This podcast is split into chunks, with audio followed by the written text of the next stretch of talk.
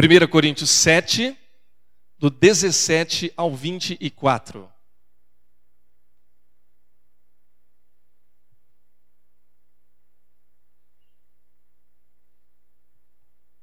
Amém? Palavra de Deus, em 1 Coríntios 7, do 17 ao 24, diz assim: Entretanto, cada um continue vivendo na condição que o Senhor lhe designou e de acordo com o chamado de Deus. Esta é a minha ordem para todas as igrejas. Foi alguém chamado sendo já circunciso? Não desfaça a sua circuncisão. Foi alguém chamado sendo incircunciso? Não se circuncide. A circuncisão nada significa, e a incircuncisão também nada é. O que importa é obedecer aos mandamentos de Deus. Cada um deve permanecer na condição em que foi chamado por Deus.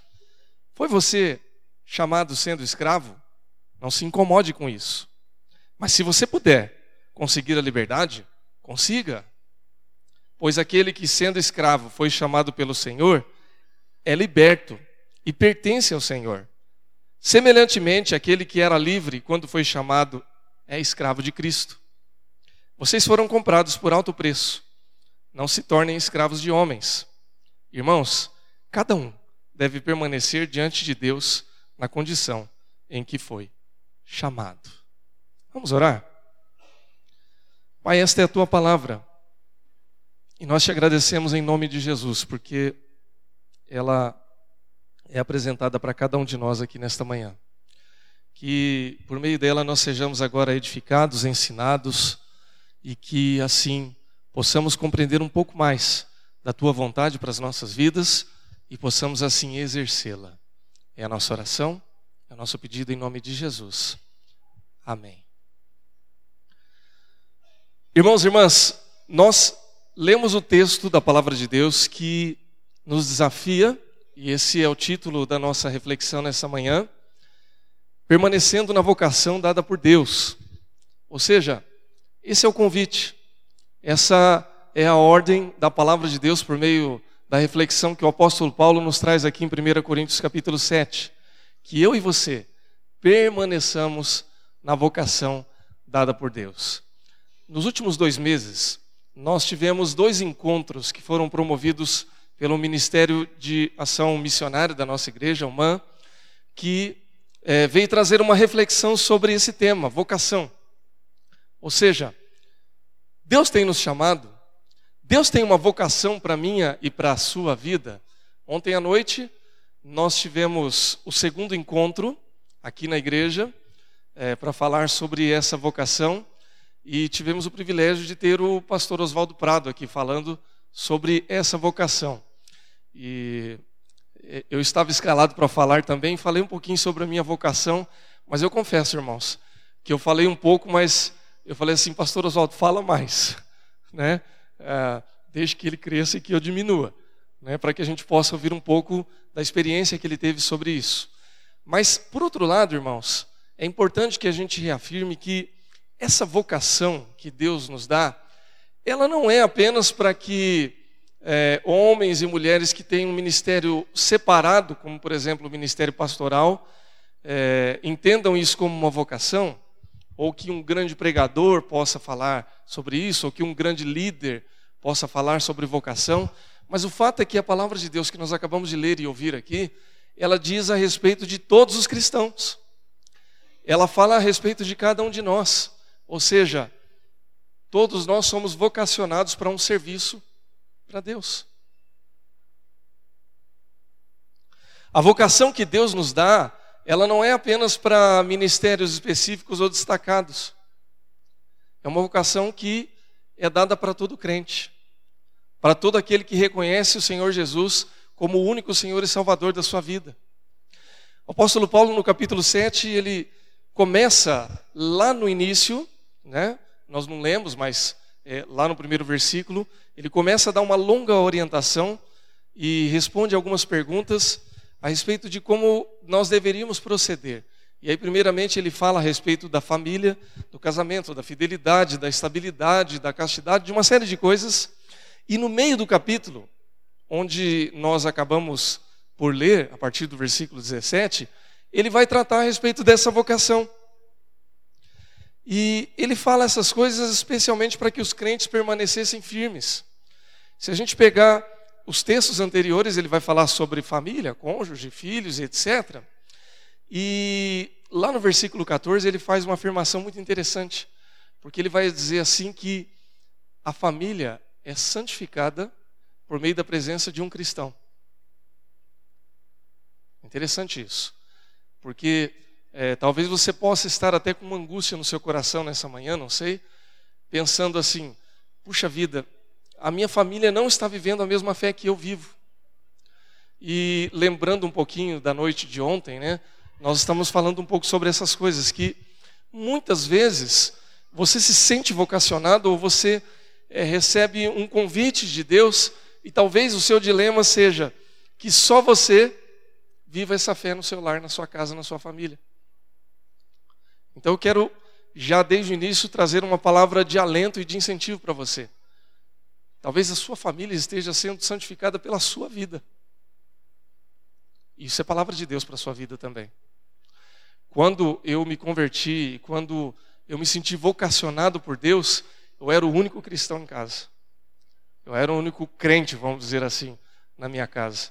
E nem por isso Deus deixou de fazer a obra dele na minha vida e na vida da minha família.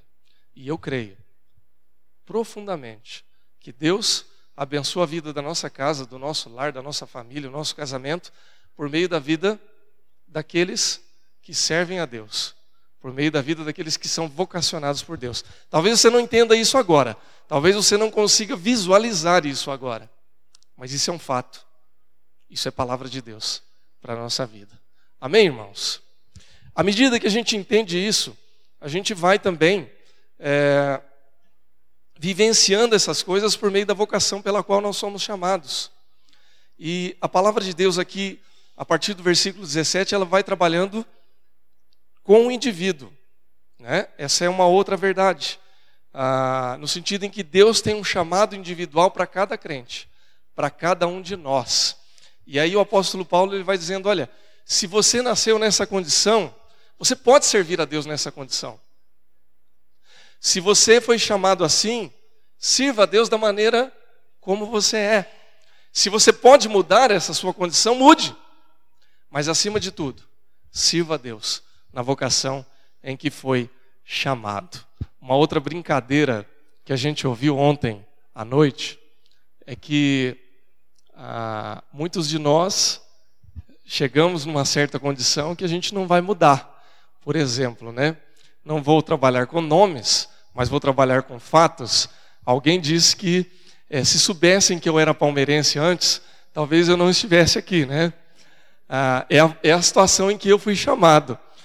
Irmãos, hoje não sei se vocês perceberam, mas eu estou rindo bastante. É. Eu não sei porquê, né? Tem alguma coisa no dia de hoje que, ah, que me faz rir. Né? Sem dúvida é a presença de Deus em primeiro lugar, né? Mas tem alguma outra coincidência do dia de hoje também que me faz estar um pouco mais animado. Desculpa, né? Não são todos que estão com essa mesma alegria, mas é, a vida é assim mesmo, né? Então, essa é a condição pela qual eu fui chamado. Deus me encontrou palmeirense, irmãos.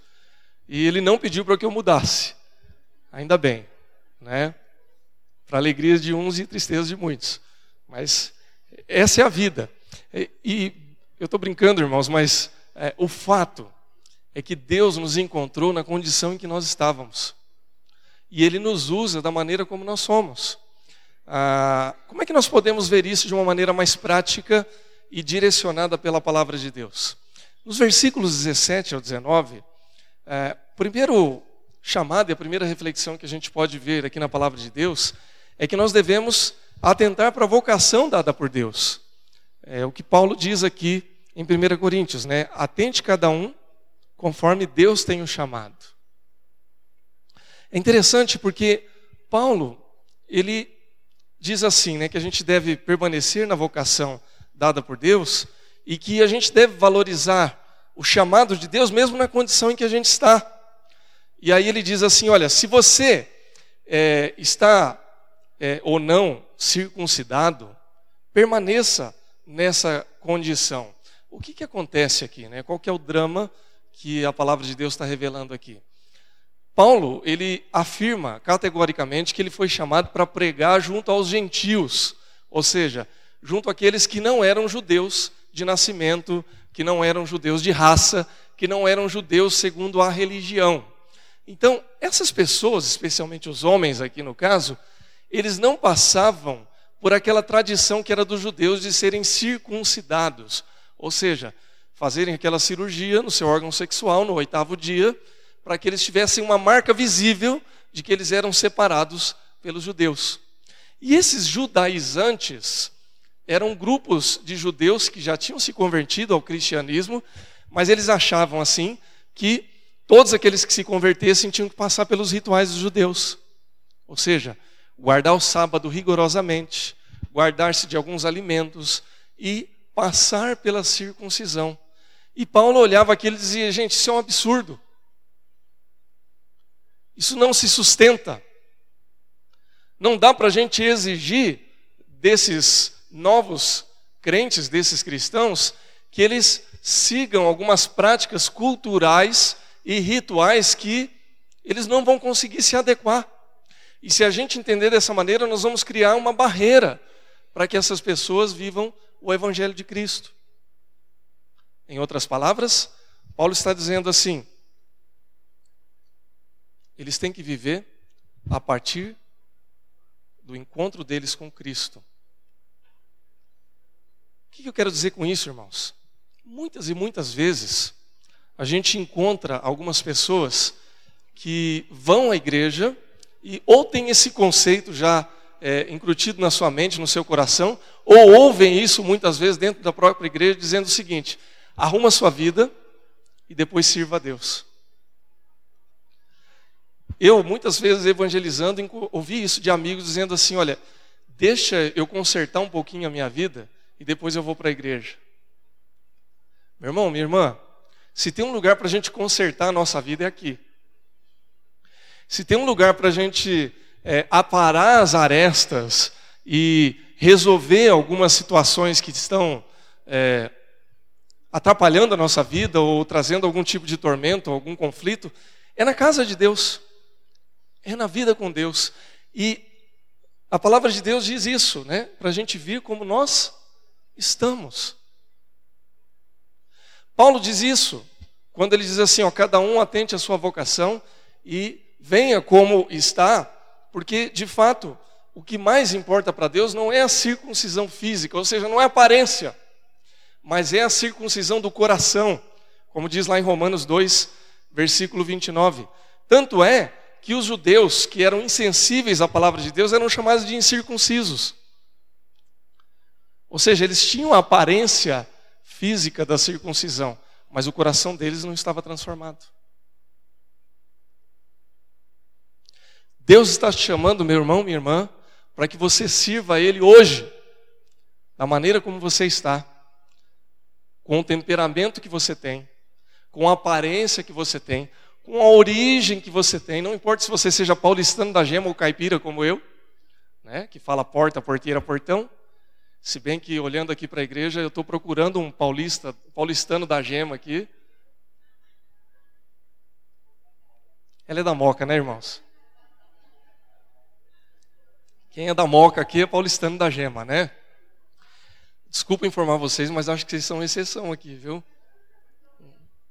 Não, não tem problema, né? Alguns, né? É, devagarzinho eles vão levantando o dedo. É um orgulho, né, irmãos? Então, Deus também chamou vocês, viu? E nós também que somos caipiras. Ah, Deus chamou os palmeirenses. E até os corintianos até corintianos. Deus nos encontrou como nós éramos, irmãos, e nos aceitou assim. A palavra de Deus diz que Ele nos aceitou. Que Ele nos transforma da maneira que nós fomos encontrados. E mais ainda, Ele quer nos usar, quer despertar na nossa vocação assim como nós somos. Irmãos, é muito interessante quando Jesus encontra os seus discípulos e seleciona cada um dos doze, e ele chega e encontra eles fazendo aquilo que eles normalmente faziam. Ele encontra alguns discípulos pescando e diz assim: Vinde após mim. E ele não diz para aqueles discípulos assim: Olha, agora vocês vão deixar de pescar, vocês vão entrar num curso de teologia, e ao final do quarto ano vocês vão começar a me servir. Não. É claro que há ministérios específicos e é claro que há demandas específicas. Eu consigo é, exercer o meu ministério pastoral de uma maneira muito mais preparada estudando teologia, óbvio. Me ajudou muito. Mas a vocação dada por Deus, ela veio no momento em que Deus disse assim para mim: venha e me siga, venha me servir. E há muitas e muitas maneiras da gente servir a Deus. Você pode servir a Deus em vários ministérios, em vários momentos, em várias situações. Mas o que precede o serviço é a vocação, é o chamado de Deus. Então a palavra de Deus diz isso, para que nós sejamos atentos à vocação dada por Deus. Irmãos, eu não creio em nenhum crente que não tenha vocação. Você entende isso? Todos nós somos chamados para servir a Deus em algum ministério, em alguma coisa específica, em algum momento na vida da igreja, seja ele qual for. Há muitas maneiras da gente servir a Deus, há muitos momentos e contextos em que a gente pode servir a Deus, e em cada um deles, Deus te chama.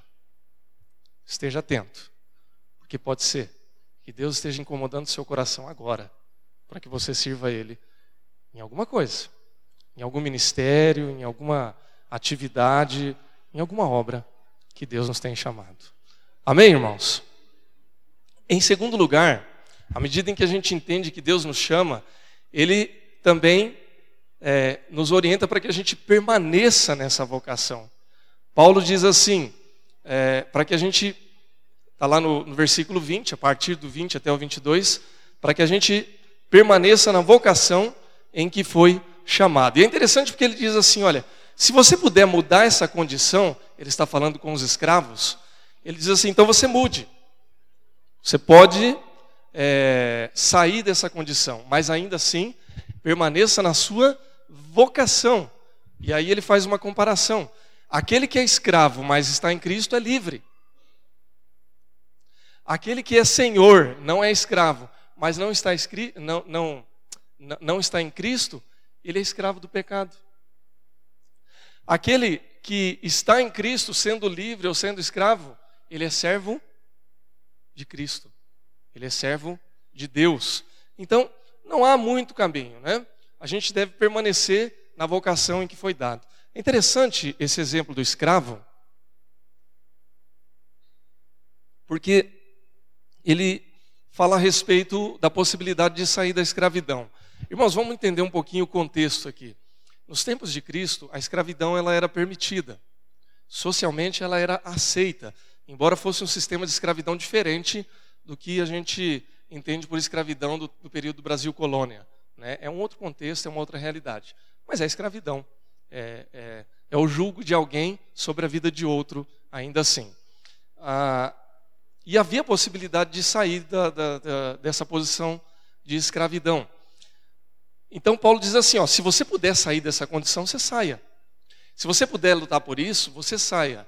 Mas sendo escravo ou não, você deve submeter à vontade de Deus e servir a Deus dentro dessa condição. Ah, e quando a gente transporta para a nossa realidade, a gente precisa pensar um pouquinho no que é que nos escraviza hoje. Hoje, pela nossa lei e dentro da nossa sociedade, é, a escravidão não é permitida, embora no Brasil haja trabalho escravo ainda, né? infelizmente. Não só no Brasil, mas como em outras partes do mundo também. No entanto, é, pelo menos no aspecto legal, você não vai ser escravo e você não vai escravizar ninguém. Pelo menos não oficialmente. Só que há outros elementos na nossa sociedade que nos escravizam. Tem muita gente, por exemplo, que é escrava do consumo. É consumista ao extremo. Tem gente que é escravo de vício. Tem gente que é escravo de certos hábitos. Tem gente que é escravo de certas paixões. Você é inteligente, você está entendendo o que eu estou falando. E dessas coisas a gente deve se livrar. Se pudermos. Há certas demandas que são impostas a nós que a gente fica procurando também uma liberdade e uma maneira de passar dessa situação. Por exemplo, liberdade econômica. A gente trabalha e eu conheço aqui a realidade de muitos e muitos irmãos aqui que trabalham e trabalham muito. Trabalham duro, trabalham forte. E ninguém trabalha só porque gosta. Né? Embora a gente possa encontrar prazer no trabalho, já falamos sobre isso na, na, na série sobre fé e trabalho num outro momento. É possível encontrar prazer no trabalho, viu, gente? É verdade, eu não estou mentindo. Tem gente olhando para mim falando assim: esse cara é um brincalhão, né? É, é possível. Mas eu garanto para você que se você pudesse escolher entre trabalhar e ter lazer, a escolha seria meio que óbvia, né? Imagine que hoje já está começando o verão. Acho que hoje, pela primeira vez, eu estou sentindo calor em muito tempo, né? E aí aquela piscina convidativa, ela seria muito mais atraente do que, por exemplo, uma segunda-feira de trabalho. É ou não é? Sem dúvida que é. Mas a gente trabalha porque a gente tem as nossas demandas. Né? A gente precisa pagar conta. Muitas vezes a gente tem um sonho de ascender socialmente. Não é pecado. Né? Você querer melhorar de trabalho, você querer ganhar mais, você querer, mor querer morar numa casa confortável, você ter um bom carro. Não é pecado, irmãos. Você não vai queimar no inferno por causa disso. Fique tranquilo. Né? Não morra com a sua consciência por causa dessas coisas. Agora, se essas coisas nos afastam da vocação em que a palavra de Deus diz para que nós venhamos a permanecer, então eu posso dizer com absoluta tranquilidade: você está pecando. Paulo, naquele tempo, ele estava preocupado em que os primeiros cristãos, aquelas pessoas que estavam se convertendo, começassem a abandonar a vocação por causa das demandas da vida. Então ele fala, por exemplo, ah, você é escravo, mas se você ficar por demais preocupado em deixar de ser escravo para é, conquistar a liberdade, e essa liberdade é, não permitir que você sirva a Deus, você vai ter um problema. Porque Deus te encontrou e te vocacionou enquanto você era escravo. Da mesma forma, Deus te encontrou quando você era livre, fazendo uma determinada atividade, e se você abandonar a sua vocação, a sua fé em Cristo, para mudar de atividade, você vai ter um problema. Você vai pecar, você não vai cumprir o chamado e a vocação que Deus te deu. Esse era o grande problema. Então, é, o maior problema, irmão, irmã, não é quanto à demanda da sua vida, nem quanto aos seus sonhos, os seus projetos, as coisas que você gosta, as suas férias. Não é esse o problema. O problema é quando essas coisas ocupam é, um espaço tão grande na sua vida, na sua agenda, nas suas prioridades, que você deixa de servir a Deus. Aí você tem um problema. E o problema, irmãos, é que a nossa cultura, a nossa sociedade, ela sempre vai fazer com que a gente caminhe para essa direção. E aí sabe o que vai acontecer? a sua prosperidade social vai ser mais importante do que o seu serviço a Deus. Você vai trabalhar tanto que você não vai ter tempo para Deus. O seu lazer ele vai ser tão importante na sua vida que você não vai servir a Deus como lhe convém. Irmãos, vamos ser honestos aqui. É muito mais atraente reservar um domingo para o lazer do que para vir para a igreja. Ou não é?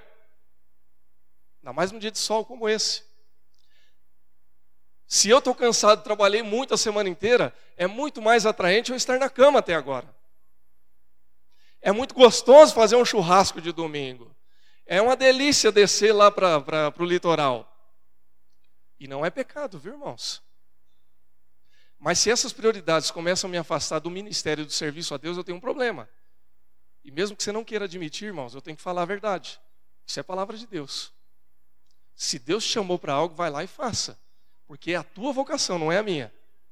Cada um de nós temos a nossa vocação. Permaneça na vocação que Deus te deu. Ah, pastor, então não posso mais ter lazer, não posso mais trabalhar. Meu irmão, você pode fazer tudo isso que você quiser fazer. E Deus vai te ajudar nessas coisas, inclusive. Mas faz a tua parte naquilo que Deus te chamou para fazer. Não abra mão da tua vocação. Não abra mão do teu ministério. Irmãos, é a linha que separa a nossa obrigação, o nosso lazer, os nossos sonhos da vocação dada por Deus é uma linha muito tênue, muito sutil. E se a gente não abre o olho, a gente acaba confundindo as coisas. É possível que a gente sirva a Deus e cuide das demandas da nossa vida, não há problema nenhum. Vou voltar ao exemplo dos discípulos e dos vocacionados por Deus. Deus encontrou, por meio de Jesus Cristo, os seus discípulos fazendo o que eles faziam. Paulo serviu a Deus fazendo aquilo que ele fazia melhor, que era ensinando, pregando e juntando pessoas. Paulo já era um grande líder, um líder negativo talvez, quando ele ainda era da tribo dos fariseus e perseguia cristãos. Ele continuou sendo isso, mas ele colocou a sua vocação nas mãos do Senhor. Amém, irmãos? Amém, igreja? Glória a Deus. Se você é bom no ensino, faça isso para o louvor e para a glória de Deus.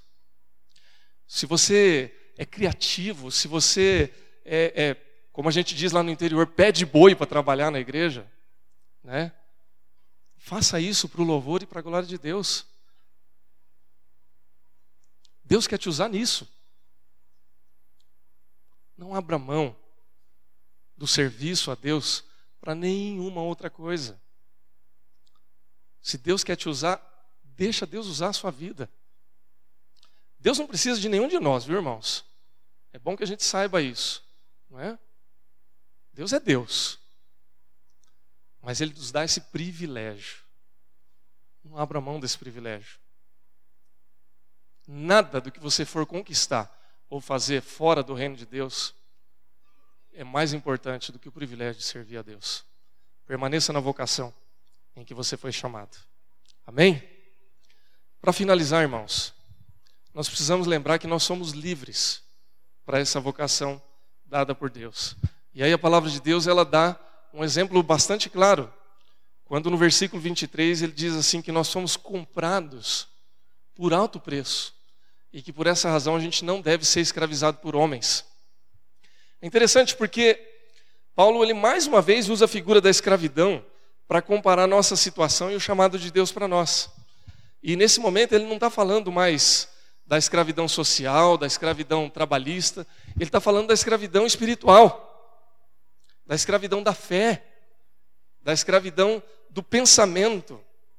E por isso ele não quer que nenhum homem da terra venha nos escravizar, nos escravizar porque nenhum deles pode pagar o preço que Jesus pagou. Irmãos, essa semana aconteceu uma situação tanto quanto. São aquelas coisas da vida que, quando a gente chegar no céu, a gente tem que perguntar para Deus, né, para ver se, se foi assim um plano dele, se foi, se Deus não tinha propósito nenhum, se foi uma coisa da nossa elucubração aqui da, das nossas das nossas do nosso raciocínio, né? Essa semana nós é, vimos o falecimento de duas figuras históricas. Ah, muitas pessoas aí ideologicamente lamentaram a morte de Fidel Castro. E muitas celebraram também, né? Tem muita gente chorando e muita gente soltando rojão. E nós vimos também a morte de um grande homem de Deus que foi o professor, doutor, pastor Russell Shedd, que foi um homem de Deus usado por muitos e muitos anos para abençoar a igreja evangélica, para abençoar a vida de muitos estudantes, para produzir muito material. E como todo homem de Deus, mas também de carne e osso, ele também tinha suas controvérsias. Ele também era ah, respeitado por sua obra, por sua postura e às vezes até mesmo questionado pelo aquilo que ele escreveu, falou e pela sua postura, enfim, né? como toda humanidade é feita de pessoas que têm suas virtudes e seus pecados. Mas é engraçado porque é, no mesmo dia, na mesma semana, no mesmo período, nós vimos esses dois homens partirem, né? mostrando que a vida é assim, a vida é finita. Né? Ninguém vive eternamente, pelo menos fisicamente. E enquanto um é, passou a sua vida toda pregando o Evangelho e pregando a liberdade que era dada por Cristo, o outro passou boa parte da sua vida pregando uma ideologia que, a meu modo de ver, você não precisa concordar comigo, mas é a maneira como eu vejo, é, foi uma ideologia que escravizou e que prendeu a mente e o coração de muitas pessoas. Tudo bem, é, há distorções, há pessoas que entendem de uma outra maneira, não vou entrar na questão. Como eu disse, é a maneira como eu entendo. Você não precisa concordar comigo. Mas o fato é que eu penso dessa maneira e sinto que a palavra de Deus me dá fundamentação para isso, por quê? Porque Deus em nenhum momento, em nenhum momento, nos libertou em Cristo para que a gente seja escravo de qualquer outro tipo de pensamento. Nós vivemos num país livre, nós vivemos é, numa sociedade que tem as suas inconsistências, tem a sua hipocrisia, tem os seus pecados, e não são poucos, mas nós temos um grande privilégio. Nós somos livres para falar de Jesus, para ouvir de Jesus e para viver conforme os ensinamentos de Jesus. O apóstolo Paulo, ele diz que nós fomos comprados por um alto preço. E é verdade. Esse preço foi o sangue de Jesus derramado na cruz. E por esse sangue a gente não pode ser escravizado pelo pensamento de homens, por ideologias, por sistemas, por opiniões, por nada. Por absolutamente nada. Eu não estou falando aqui de política, não estou falando de economia, não é nada disso, irmãos. Cada um tem o direito e a liberdade de crer no que quiser, de viver a sua vida da maneira que quiser. Essa é uma liberdade que Deus nos dá. Há uma música do Raul Seixas que diz isso, né? Ah, quando ele fala a respeito da sociedade alternativa coisa da cabeça de bicho grilo, né? E ele diz assim que se você quiser tomar banho de chapéu, ou, ou esperar Papai Noel, ou curtir Carlos Gardel, né? Falando um pouquinho de política e de, de ideologia aí, né? Eram outros tempos. Ele dizia que a gente era livre. E por mais que ele fosse maluco, ou maluco beleza, mas se a gente for olhar no aspecto bíblico, você é livre. Eu sou livre. Nós somos livres. Só que essa liberdade que a gente crê, ela custou. Ela não veio de graça. É uma liberdade que Cristo nos deu. É uma liberdade que Deus nos oferece por meio do sangue de Jesus. Eu sou livre do pecado. Eu sou livre para tomar as minhas decisões. Eu sou livre para viver a minha vida. Agora, à medida em que eu abri mão da liberdade de Cristo para viver um outro estilo de vida, por mais que eu ache que eu seja livre, eu não sou mais livre. Eu sou escravo. Eu sou escravo do pecado, eu sou escravo de uma ideologia, eu sou escravo de um sistema, eu sou escravo de um pensamento.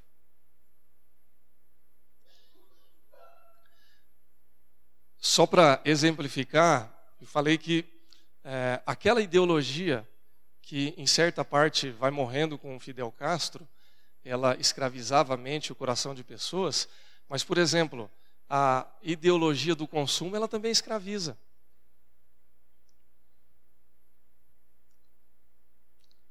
A ideologia estritamente capitalista, ela também é maléfica.